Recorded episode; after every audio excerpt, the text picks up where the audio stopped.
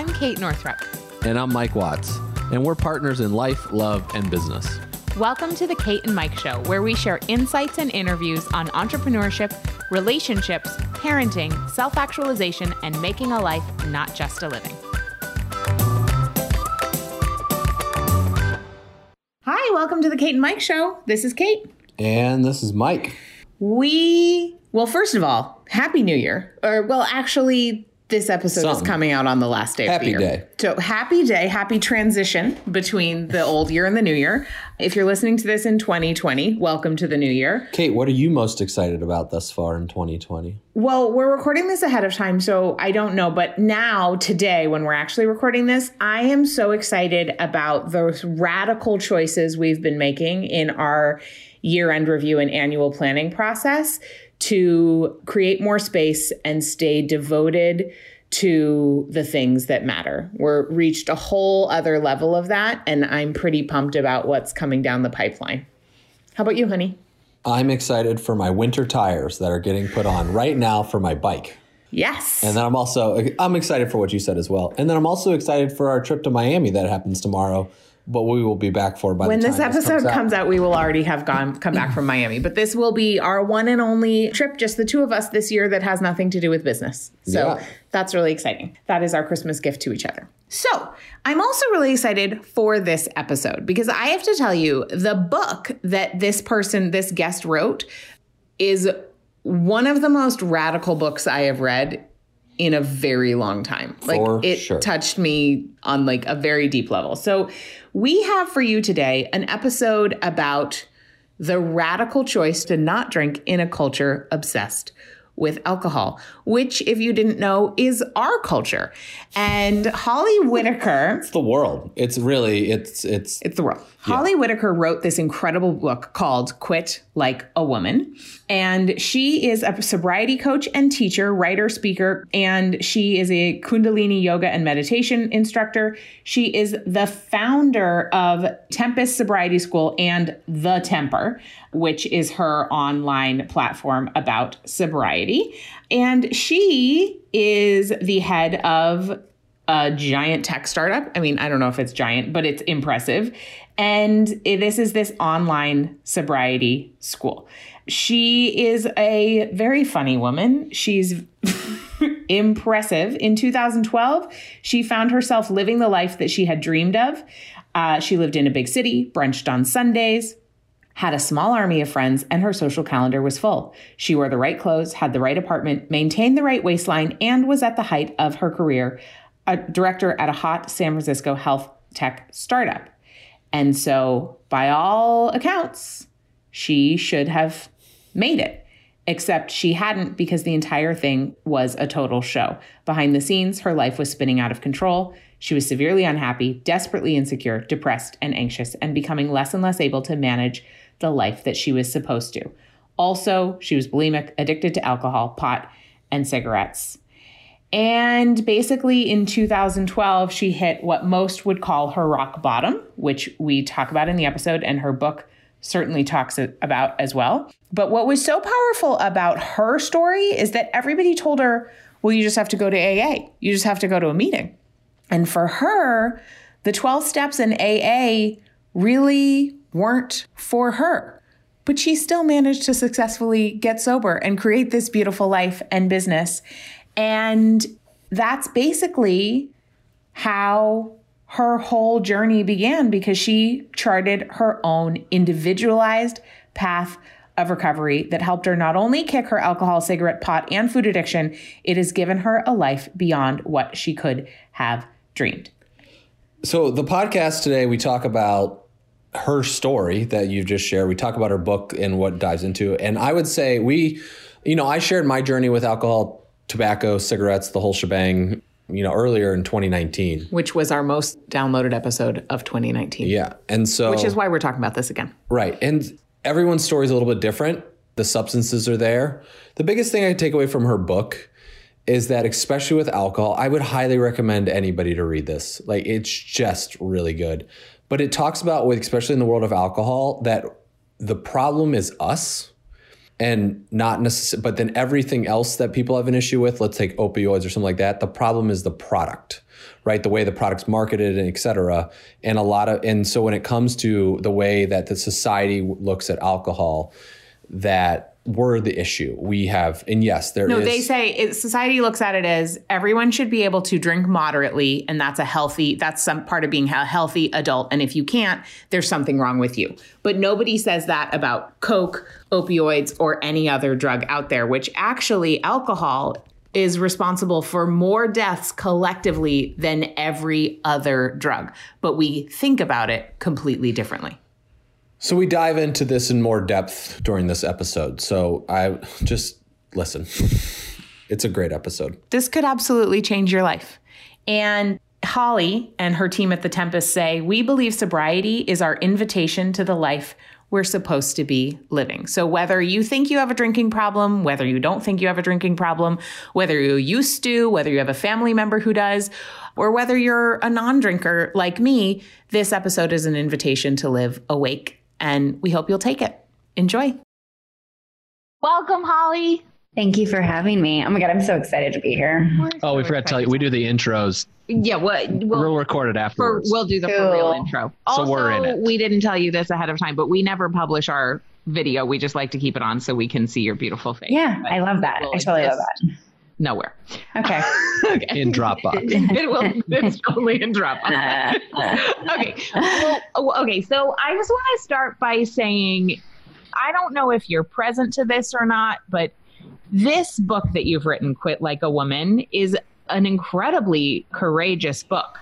I have read a lot of things that are, you know, sort of outside the mainstream, but this one challenges something that is so deeply held as true by basically everyone.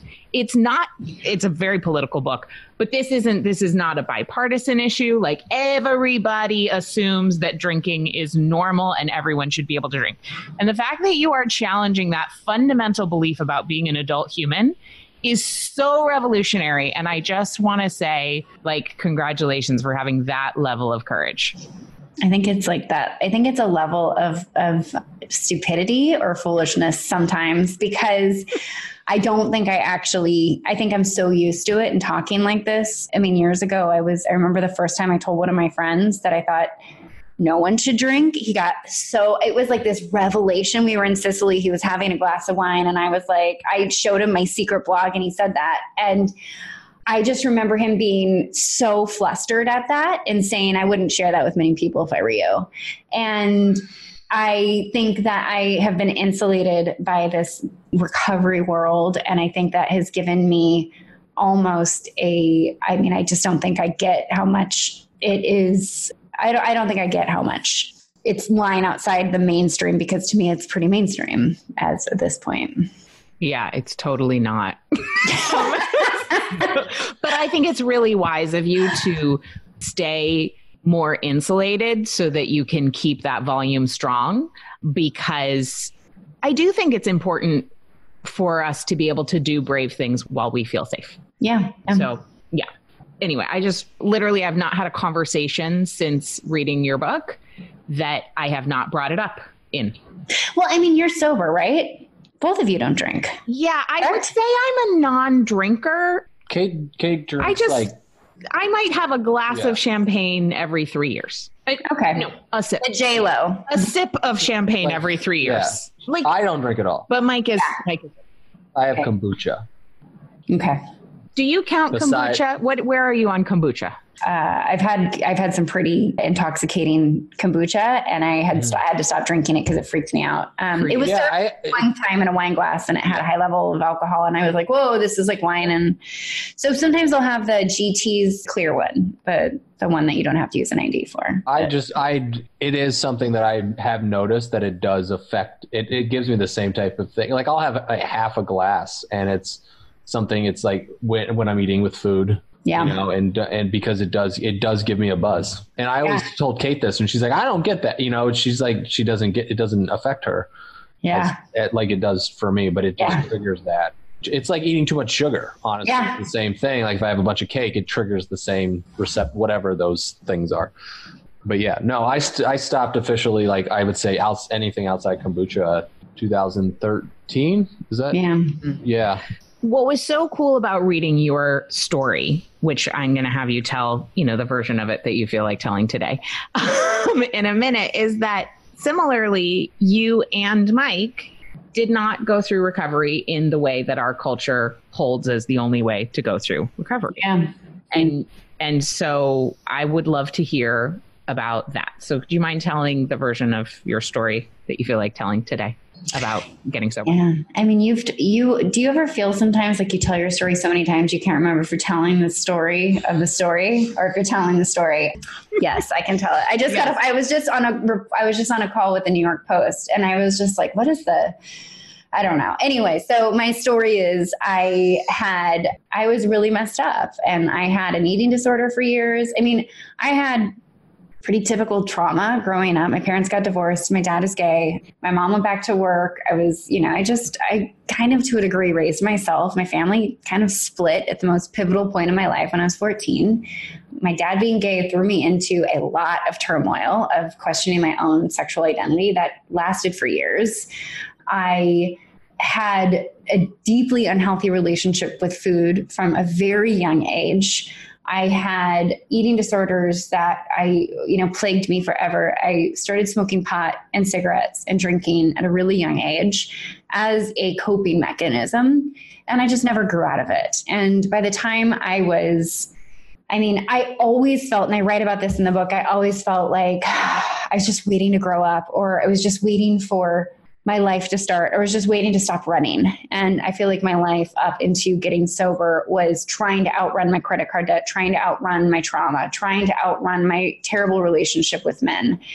And just like keep trying to keep it all together in a way that I still don't keep it. I mean, I still have uh, my, you know, to say that I now have it all together is a total lie, but it's not exploding and imploding. I'm not broken in the way that I was broken. And just, just, I, I'm not surviving anymore in a different mode of being. And that is because I never learned how to take care of myself. And it was either, it was either keep doing what I was doing, which was using alcohol and pot and I mean, and everything that was available to me to keep myself taped together, or it was and die, you know, and that was it. That was what I was looking at was if I keep going this way, I am only, I was like 32, I guess, like 31, 32. If I keep going this way, I'm going to die from this. This is going to kill me.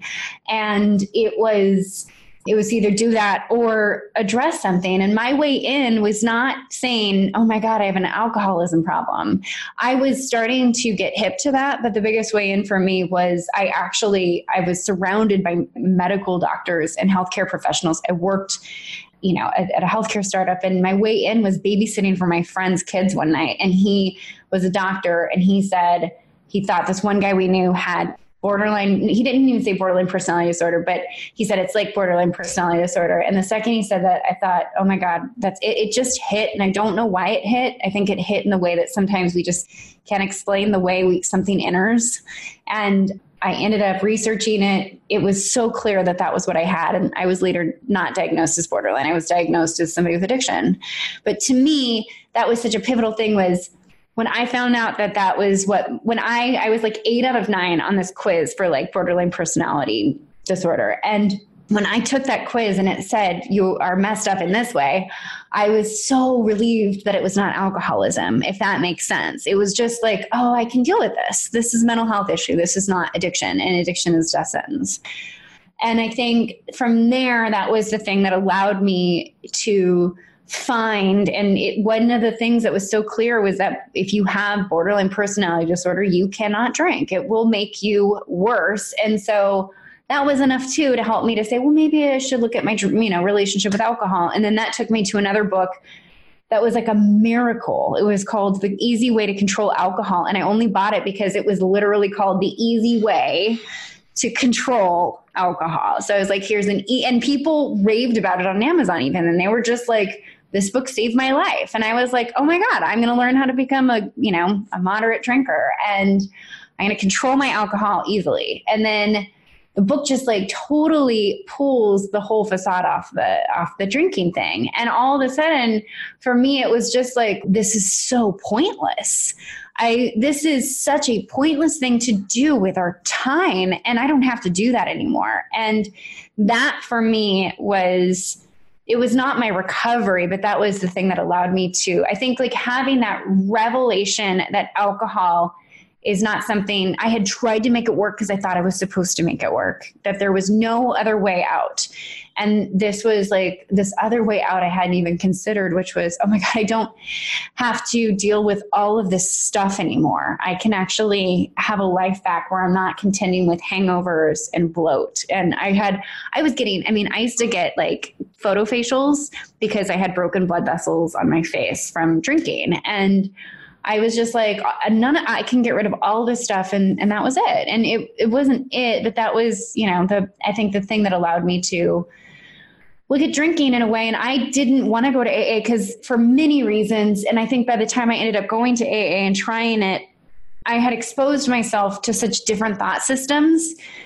It felt very weird to me to go to sit in a room and hear people come, like people talk about losing their drinking privilege or people talk about how sad it was because I was like, this is the best thing that's ever happened to me. It was just a very fundamentally different thing. And I think one of the things that penetrated me at that time in the early, in the early stages of trying to bring together hip sobriety and now tempest was i was like if people like i need to find people before they go to aa otherwise aa is going to tell them this one thing and i think that's freeing to understand this other thing so in the early like ideas of what I was trying to do was to stop people from going to A, which is no longer my thing. I don't think I need to do that. But there was a very desperate thing of like being so, I would talk to people through that relationship and I would realize, oh, you think this is sad. This is great. Like this is, it's horrible and hard and all those things. But like we don't have to do that anymore isn't that great and and why and like relapse and all of those things it was just like you know like these it was a very different i feel extreme gratitude to it because i don't think i could have done it in the other way i really don't i mean i think i probably could have but i just it happened how i think it really had to happen for me amazing so what do you see as like why is aa problematic for you I think in the early days, it, I would have, and others. We're talking about Alcoholics uh, Anonymous here. Yes. Correct. I'm just clarifying this for everyone listening who might not know. I think it's, I think I want to be clear that I don't think AA is problematic. I'm not running around saying, holy, you know, can I say holy crap? You can say whatever you want. Great. I'm not running around saying, holy crap, people don't go to AA. This is the devil's work, you know, or like, watch out for that organization. It's a cult. I think that at one point, what I'm trying to say, at one point, I definitely felt that way. I felt it was a dangerous organization. And I don't feel that way anymore. I also have a lot more reverence and respect for Bill W. and the founders of AA and Bill W. specifically. If you dig into his history, he was a very good man trying to do very radical things for the time. And so, and you you just have to love people that want to help people. And he was a human that wanted to help people. He was deeply flawed, all the things. He's great. And like I think what has come of this for me is understanding you know it's understanding the like the system and what's broken in the system. And i think the thing that is broken in the system of recovery is it is by design made for men and it's made to break down white male privilege. And it's remained the same and locked in a philosophy for you know almost you know for 80 something years. And it is something that i think like all things that are born of a patriarchal structure ignore the realities of what it means to not have power to be the oppressed to to be somebody you know and I, I, think i can get deeply into this but i think for the most part there's a lot of things that are specific to recovery when you're looking at individuals that come into it without a sense of self without you know feeling like they belong in the world and let alone own the world. And i think when you're talking about what those individuals need you know women people of color lgbtqia I mean, anybody on the margins of society or anybody that's second to or third to or fourth to, when you're thinking about what those humans need, it's not to be told to shut up, listen, do this thing, work this program, don't question it, don't trust yourself, uh, humble yourself, go and apologize to everybody, you know, get smaller, get right sized, know you're not God. I mean, that's like, you know, I talk about this at length in the book. Those are instructions that those are feminizing instructions. Those are instructions on how to be a woman. And I think that that was something that was very radical and is still very radical to those that sit at the top of the power structure. Like the renunciation to have something to renounce to humble yourself when you never have or to you know to do these things that you have never done to have the privilege to deny such things. That is right the like the path of mysticism or the path of buddhism or the path of you know uh, asceticism like it's it's all of it is the renunciation of male privilege because every single lineage of of you know every single religious lineage you know in the history of the last few thousand years has been essentially designed to break down male privilege and but when you put women or anybody that hasn't held that power into those situations I think for me, it has been largely a building up and an, a claiming of that power and almost a fe- like, you know, a claiming of my feminism. And then from there, I now can work on, you know, maybe arrogance or narcissism or, or, you know, now that I have some of these things, I think that is now that I have some of these things to renounce because I've created a, a distinct self or I've claimed my space or whatnot I think that we need to build people up. I think breaking people down is, yeah, I could go on. So anyway, yeah. Yes. So just so I'm, because I've never been to an AA meeting and I'm not sure, you know, for listeners that have never been to one either, can you talk about this piece of, so in these meetings, they're breaking you down to try to break you up or how does, because you mentioned that term. So I'm just, I would like more onto that. Yeah, and I think it's the core literature. In meetings that I've been to, I've never felt like specifically like I'm being broken down. I don't think it's like I think that that is an exaggeration of of the program. I think it's far more what's written into the program and the ideas of the program and then how the fellowship sometimes acts that out on each other. So, for instance, you know, being followed outside of a meeting, if I, you know, I attended a few meetings, like probably, I don't know, 10 in a row when I was first getting sober, and I started getting followed outside and told, I see you here, you need to find a sponsor. And I didn't want to find a sponsor, I was just going to meetings. Or it was being told if I didn't come back that I was going to drink again. It was, I think the, I mean, it's the, the, literature that is developed of it. It's the 12 steps and what the 12 steps essentially spell out. The issue that I have with it is not that you go to a meeting and you have all these people beating you up and making you smaller. It's the rhetoric of it that lives on. I went and heard a, you know, a teacher of mine, and I, I think a friend of yours, we were recently at one of her things.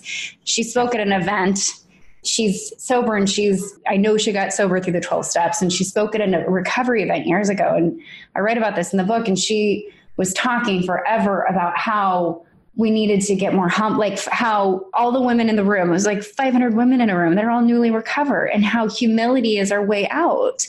And it was just this like it was this thing and it was in 2016 and it was a group of women that were broken and were rebuilding themselves and the keynote was on humility and how we needed to get more of it.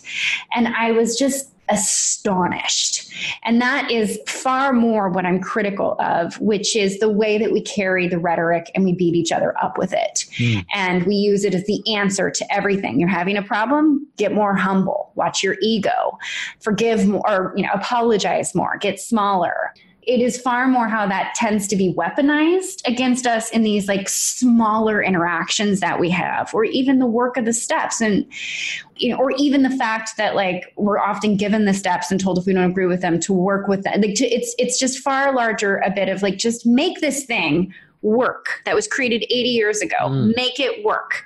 And like that to me has always been the crux of it which is why are we trying to make something work that was made for men? Why, why when in every other arena now, when we're so keen to or so aware of all the ways that we have to like work around in a world made for men, like why are we sitting here trying to make this thing work that was made for men?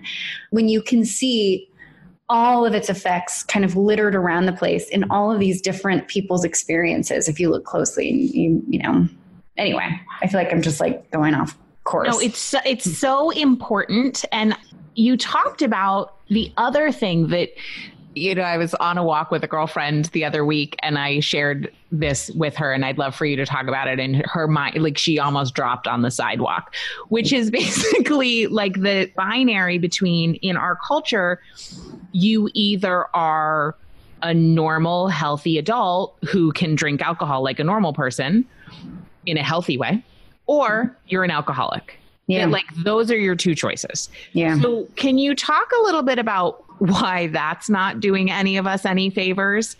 Because that's the part that was just like, I had never, A, I don't fit into either of those categories, but yeah. I just sort of was like, well, I'm just weird. Yeah. I can see why that is so dangerous as a culture. So, can you talk about that? Yeah, I mean, I think it is. It's the only drug where there's a binary like that, right? Like, there's not normal smokers and cigaretteaholics. There's not normal cocaine users, no more normal heroin users. And actually, if you look at the history of drug use before the war on drugs, if you actually go back and you understand, like alcohol is a ceremonial drug. All drugs were ceremonial drugs at one point that had a root in some sort of ceremony, some sort of cultural history that have then been eradicated by a very racist war on drugs. And by that, I just mean the war on drugs started in the United States. Oftentimes, in the earliest instances of it, it was meant to, like, for instance, Chinese immigrants were prevented from smoking opium, but white people could.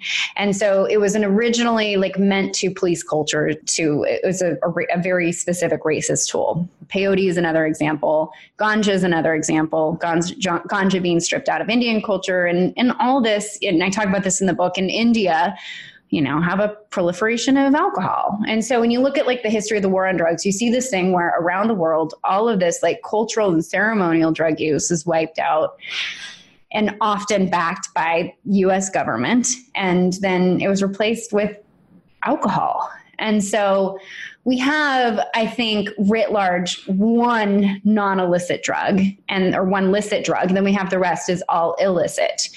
And so we don't even, you know, per, like at different levels of time, like opium, ganja, all of these things, you know, I mean, drug use has been around since human civilizations. And alcohol is one of the oldest drugs because it's just a naturally occurring drug that happens when, you know, sugar ferments. So the whole point of it is saying that I think one of the things that has out has grown out of post prohibition the way that we started to consume during prohibition and then also the fact that it's the one legal drug is is simply that we venerate it we look at it as if it's not a problem and it's also been sold to us as if it isn't a problem. It's just this normal thing that we do and we used to think about that about like tobacco and it's kind of one of these i think it's to a degree one of these things is just an outgrowth of a normal a, a number of things which is a you know the war on drugs that has allowed us to basically keep one one drug, um, and then also grown out of we like to get messed up. I mean, it's just it's a protected substance. It's also a substance that operates basically above the law. Alcohol kills 3.3 million people in the you know worldwide a year, and the alcohol industry is absolutely not on the hook for those deaths. And conversely, Juuls or vaping recently killed maybe less than 100 people, and all of a sudden, right, the CEO is getting let go, and we're outlawing flavored Juul pods, and the government steps in because we have a really clear idea about tobacco and about vaping. And the same thing can be seen when you look at opioids and big pharma. Big pharma was immediately sued.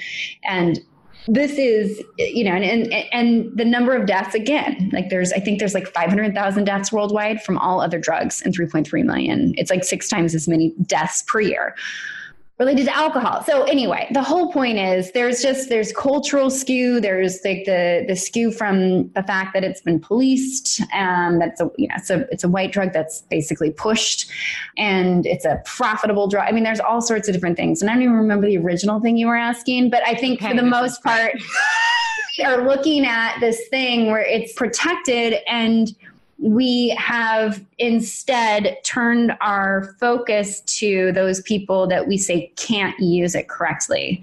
And this is something I talk about in the book too, which is it's also a part of the agenda of the alcohol industry. Alcohol industry uses this they push and they supplement and they are, are, like forcing this tagline of drink responsibly. Coors, Anheuser-Busch, like alcohol companies are constantly pushing this idea. It's been around since I can remember. Drive responsibly, don't drink and drive. But it, this idea of drink responsibly pushes this idea that drinking responsibly is even a thing and that it's not the substance's fault it is your fault. your fault. And so when it comes to alcohol, it's this thing where it's constantly pushed this belief that it is not the drug's fault it is your fault. And again i'm not sitting here advocating that it's not humans like that human beings aren't at fault for you know whatever their own personal choices but at the same time this is one of those things where it's not how we respond to, you know, deaths from cigarettes. It's not how we respond to deaths from Juul pods. It's not how we respond to deaths from opiates. It's, you know, but it's how we respond to deaths from alcohol, which is it's the user's fault. The user didn't, you know, we didn't use the drug properly. And so, and then there's something wrong with them and they're sick and they need treatment and everyone else keep on drinking. So yeah, Mike and I had recorded a podcast, I don't know,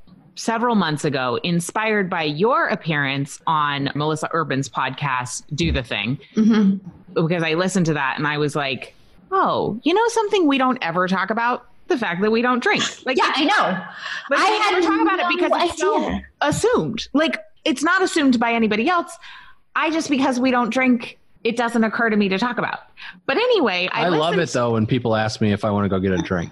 It's like Don't you love saying you don't drink? I was just like, well, I don't drink, and they're like, wait, what? Why don't you drink? You know, it's it, it you because you address this in your book too. It's like if I said, you know, I don't wear black jeans, nobody would be like, why don't you wear black jeans? Right. But it's like you don't drink, and then it creates this whole saga that ex- that they need the whole they need the explanation of yeah. why I don't actually drink. Yeah. I'd love yeah. to know from Holly, given that that was was some of what you had talked about in that episode with Melissa, and then we shared our experience of sharing with people that we don't drink. What is it about sharing that you don't drink and your decision about like each person's individual decision to not drink? Why does it matter so much to other people our drinking status? Oh, I mean, it's the same reason as like why I get really upset if my mom and I go to a pastry shop and she decides to have like a an, an egg white, you know, I'm eating a chocolate croissant. I mean, you just I think there's like that piece of I think we all have this collective confusion with it. I really do. I mean, I think that there is when you're expected to use a drug that is a depressant and, and you know causes anxiety and messes. I mean, does all these things to you and leads to hangovers and all sorts of crap. Like when you're like expected to use this drug and you're told you may or may not be an alcoholic, you'll only find out after years of using it, you know. And we have this like weird thing going on with it. We have like I just I think like I know that when people didn't drink, I felt threatened by it. I felt like, why?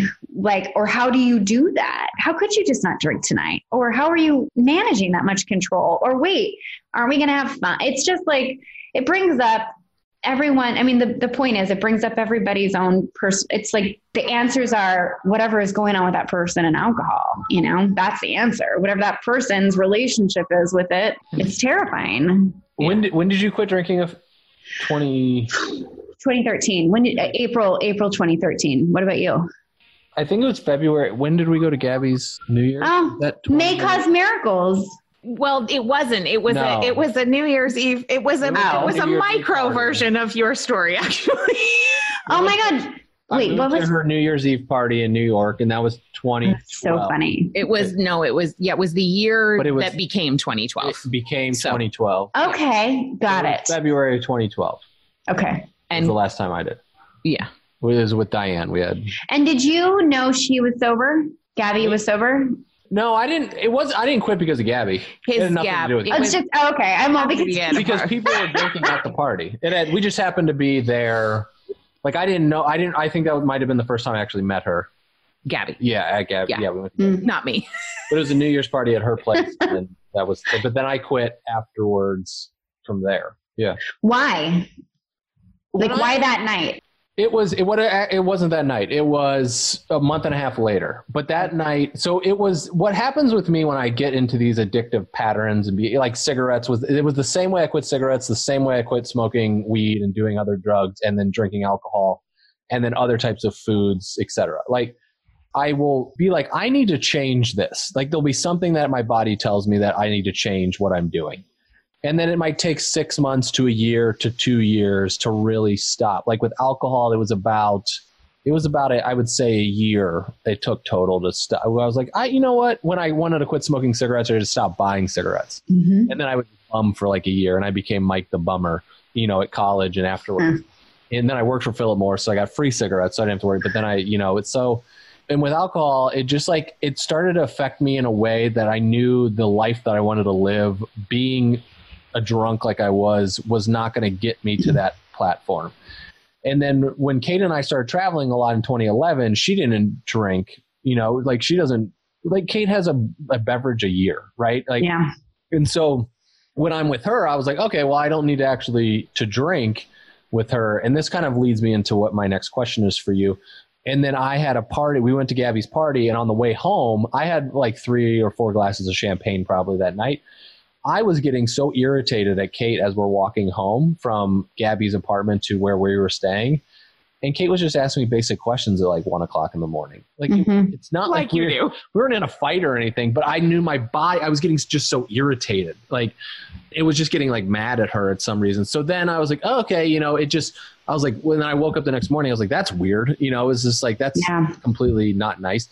And then I just, I, we came home and it was around, I think it was February at a party at your mom's house. And then we have a friend of ours that her and I like to drink champagne together and we have a great time and it's really exciting. Well, And not present tense. yeah, not, not now, but it was like then we still have a great time now, even though we don't drink champagne but it was and i just was like you know what i think and i woke up with like a little hangover i was like i think i'm done like, I'm Yeah. just like i don't need this anymore because Yeah. it's like where i wanted to go in life i know me drinking wasn't going to get me there That's because i already tried that out for 14 years and it was Yeah. fucking fun right Yeah. but like it, it wasn't where i wanted to go Yeah. And that's why that's how it happened That's pretty amazing. oh yeah my question is for you is uh well, she asked me a question, so I gave her No, a you- moment to that was pause to see if she wanted to follow, up, but she Okay, got didn't. So now I'll No, follow. I know. I was well, I was taking it in because I wanted. I didn't want to say that's like spontaneous recovery, but that's one of those things that's just like outside. Again, it's another thing that's outside the norm, which is that's a thing. People just wake up and decide I'm done, and they they're done. And for me, I had to put a lot of effort into quitting. It was covering up a lot of pain, and it was a it was a huge coping mechanism and social mechanism and, and all sorts of different things in my life. And it was it took a i mean and i'm not saying i'm not assuming it didn't take a lot for you but i think there's so many different stories to how people come to quitting and it's I honestly, I think it was like four years is when I like made that decision. Of working towards that. Yeah, so Mhm. when I f- officially did. And for you, Yeah. Holly, it was not. Was it a year? Nine months? It was. you- six months from i think like it's fair to say that i went to esalen in two in january 2012 so we were a little simpatico there and like that was where i had my it was my i think it was my 32nd birthday and uh, i went and do you know who james Baraz is he's just like he owns do you know spirit rock he's like part of those like old like those 60 70 year old like berkeley hippies like he's just so anyways he was teaching a meditation course and i was in a relationship with the ceo of my company i was like i was fucked up oh my god i don't know can i say that word mm-hmm. okay sorry and I went to Esalen to try and save my life. And I meditated for a weekend. And it was the first time I had ever meditated. And I think once you have that experience of just awareness, that you can't undo it, you can't unsee it. And I, it haunted me. And I had a friend literally a week later because I was still riding that high. We were out, we were drunk, and she was just like, This isn't your life. Like, I see a totally different life for you. I know, isn't that crazy? And she said, But that's what she said. She was just like, I, I, and she's not to date one of my friends still. She was just somebody I had known for years, and she was visiting with a bunch of my girlfriends, and she was just like, I just see you doing so much more than this. And I, I had, I always had that. Like when I read Eat, Pray, Love, I was like, I know there is more to this. And I think that never left me after Esalen. And I tried to go back to it. And in the summer that year, I told one of my friends, I was just like, if I don't stop drinking when we get home, I need an intervention. And she didn't listen to me. And then it was just, there was just, I was dying and I was, that was it. And I was, it's hard to go back and look at it and think I had any sort of awareness or any realization, but there's this budding realization that just takes time to digest, metabolize, and do something with. And that's what I think happened in 2012. Mhm. I know you want to talk about the business. I just have one more Yeah. question. what are your ongoing? Maybe it's changed since it's been almost It'll be eight, Eight years. years. Yeah. Like let's say those first couple of years like how do you deal with not going for like the struggles right there's a lot of str- like there's a lot of things we've done really well when we're drunk Yeah. what have you done to do those things really well when you're sober like what's the i mean for example like one of the things was like being with kate on an intimate level Yeah. i did so much of that when i was Yeah, you drunk wrote about that. and then like doing that sober was a completely different world for me for a long time and i know there's a lot of things that happen in those ways like family Yeah. events like parties so it's like how do you find your center find yourself in those moments because i know that's evolved in eight years but like probably you know if you take back a couple years ago I think that was the exciting part of it. I think that's what it made it like actually rich was having to show up places and to be sober. I think going out like that first night I stopped drinking, I went to a company party and it was just like, let's see how this goes. And I went to Italy three months sober to Sicily of all places after I'd been obsessed with like Sicilian wines forever. And I went with drinking people and I was sober the whole time. And I, you know, and the first time I had sex sober and all of those things, I think it was just like, I think that is the real, those are the realest experiences I've ever had in my life. And I love them. Like, that's what I have loved the most about this is that I get to see who I am in situations where I never allowed myself. I mean, dancing sober, done it, terrible dancer, but survived, and I enjoy it. Like I dance now. Like I'll think I'm in front of my office and I'll like get up in front of them and I'll be like, I, I just, it's like we are also afraid of being ourselves. And we do all of these things so that people don't find out who we are and they don't see how insecure or how messy or how awkward or how and I am very awkward and I am you know my energy is super intense and there's all sorts of things I'm I'm an angry person sometimes with a lot of passion and I can't mask that I have to manage that and be that and I think the existence of allowing myself to figure out life without trying to use you know some pretty harsh chemicals to manage it like having to just use breath or meditation or words or you know it's just it's been a trip and it feels good it feels terrible and it feels hard and it mostly though feels good That was great. okay okay, so we don't have a lot of time left. So I just I do want to ask you. Not everybody gets sober and recreates their life and then decides to create a business about it. So like I mean that's not don't do it no it's stupid i mean it's this woman wrote me this well okay anyways finish asking your question Oh well, no. I mean, my only my question was, and then I actually am curious about what the woman wrote you. Um, yeah i can tell you the the answer might be short to this question. So, you know, we we run an online educational company, yeah right? And that's sort of what you do. Also, I don't know Yes. if you would say it that way, sure yeah but like, same why did you decide to go out and fundraise? And what in you knew to go big versus like duct taping the internet together the way we have? Yeah, oh, that's such a good question. I couldn't not. I think I do you watch The Crown. I know it's such a weird question. we have. okay. have Not the whole thing, but enough of it to. it was too slow for us for a long time What? Oh my god. we could go back could to go it back. now. yeah But I think when I understood her so well because I understand duty, and Mhm. I think that that is the only thing that I can say that makes any sense. And I had a strong sense of duty to this, and I would never.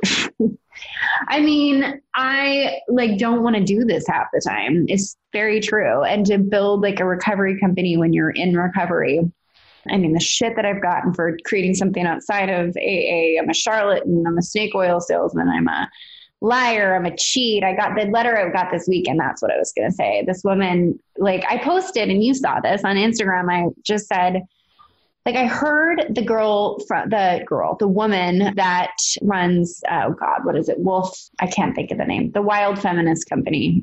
Oh, Wolf? Why can't I think of it? Wild Wolf? No. No. Um, I Wild. Fang. Thank you. Okay. So wild thing. Um, and I, she was just talking about how much we mask over how hard it is to be a CEO and a VC backed company and all this stuff. And and I'll answer the big the go big thing too in a second. But she was just like, you don't hear the parts, you hear the glamour side, but you don't hear the parts where you've almost run out of money. Well, we've almost run out of money. You don't hear the parts where your whole idea failed. You don't hear the parts about like you hear the like you get the highlight reel of this. And i don't know why i've never applied this logic to being a ceo of uh, of a company or being a ceo of a venture back company either way. But i had i can apply that to every other area of my life but i had never thought oh my god people in my situation are probably going through the same hell i am. And i think it was the first time i'd heard this. So then i went on to instagram immediately and was like this is hard and like i struggle. And and then this woman posted a comment and was like you're going to drink again. You need to go to rehab immediately and like take 30 days off now.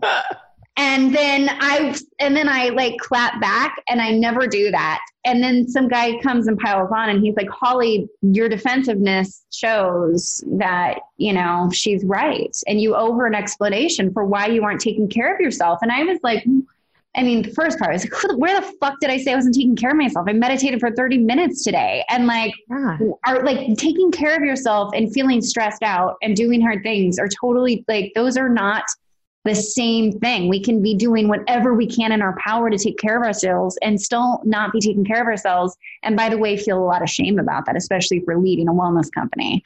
And so there's that piece of it. And then she followed up and sent an email and to my employees, basically, like to people that are in our, our inbox and said the same thing that I am about to drink again and that I am da- like it's dangerous what I'm doing, and I, I, should be able to figure out with the 16 million dollars we raised how to take care of myself. And, and it was just like one of those things. So then on top of this, also is this part of like it's not just you know like the recovery and starting the company. It's also that you have people that literally tell you that you're going to drink again for doing what you do. And that, like, you have this additional threat of your sobriety could crumble under, which I don't buy into, but it is a thing. So, anyway, the whole point is the reason I went big with this is because I couldn't have done it any other way. I just could not see another way through of what I wanted to do and what I need, what I felt I was supposed to do. I had a, a lunch with my friend Julie Santiago early in this, who we were both like trying to figure out like how to run our businesses. And I told her, I want to help millions of people and it like and like the world is not enough. And not because you know of any sort of thing other than that's just how it feels right to me. And she was like oh my god we're so different. I want to help like 30 people a year. And like it was just like I mean I don't think she said that exactly but we just had totally hers was intimate mine was like I want to break the wheel. And so that is how I ended up doing this. So beautiful Thank mm. you so much. I mean, I texted you, I said, this book has, as a non drinker, like this book was really revelatory for me because it just, a gave me so much compassion for humanity and people yeah. that struggle with substance. Yeah, right. Yeah. Which has never been my struggle, but I related to 99.9% of the rest of the book. And also just like to see how sick our culture is around alcohol. Like I knew, you know, I come from the lineage of alcoholics. So I got it, but like there was, there is a gift in this book that is so much deeper. So I just really want everyone listening to go get yourself a copy of Quit Like a Woman. It will change your life and you need it. We all do. Our whole culture really needs this message. And so thank you for listening to the call, even though 50% of the time or more you don't want to, because that's how it feels when you're listening to the call. It's true. It's just terrible and wonderful. terrible, wonderful. Um, is there anything else that you want to leave our listeners with? No, but I think you both are great. And this has been wonderful. It's really nice seeing your faces, and it feels like, you know, a big, like, sober circle of hugs and totally entrepreneurship. We are, we are on your team. I'm so excited for this book to get out into the world. And I would like to know where people should go find you. Yeah, you can find our you can find our company that helps people get sober at jointempest.com or you can find the book on quitlikeawoman.com or you can find me on Instagram where my handle is Holly, H O L L Y. And that's typically where I do most of my writing these days. It's so good. You're such a good writer. I want to have you back and talk about writing. Before I'm going to let you go, how did you like what Holly was just available? No, some of my investors were like early Facebook folks. Oh, perfect. Okay. Yeah. I was like, when you Yeah, that doesn't Holly, happen. I was like, what is happening right now? Uh, no, that was. Yeah, I get like I don't know. Probably first of all, I'm dog. Or or if you go to like what I'm tagged in, it's all dog photos. There are so many dogs named Holly, and then also I get messages almost every day from people that are like, "Yo, give me your name. Like, I want your name." Like, it's just so funny, and I'm just anyway. Yeah, I, I honestly I have no idea how I I did other than I got lucky and I knew someone. But that's not how it works. Twenty million bucks, you can have it. That's right. well, it's so elegant and I love it. Yeah, it's great. I love it. Oh, thank you. You're Thank amazing. you. I love you both. Have a good day. Too. Bye bye. Thanks for having me. You're savvy enough to know that if you make optimal use of your precious time and energy, achieving your business dreams in 2020 will be inevitable. I am creating a brand new course called Make Time for Business. Do the things that make money so you can do less. And you can get it absolutely free for a limited time. So head over to maketimeforbusiness.com. Again, that's maketimeforbusiness.com and get yourself on the wait list so you can be the first to know when this course becomes available for free. See you there.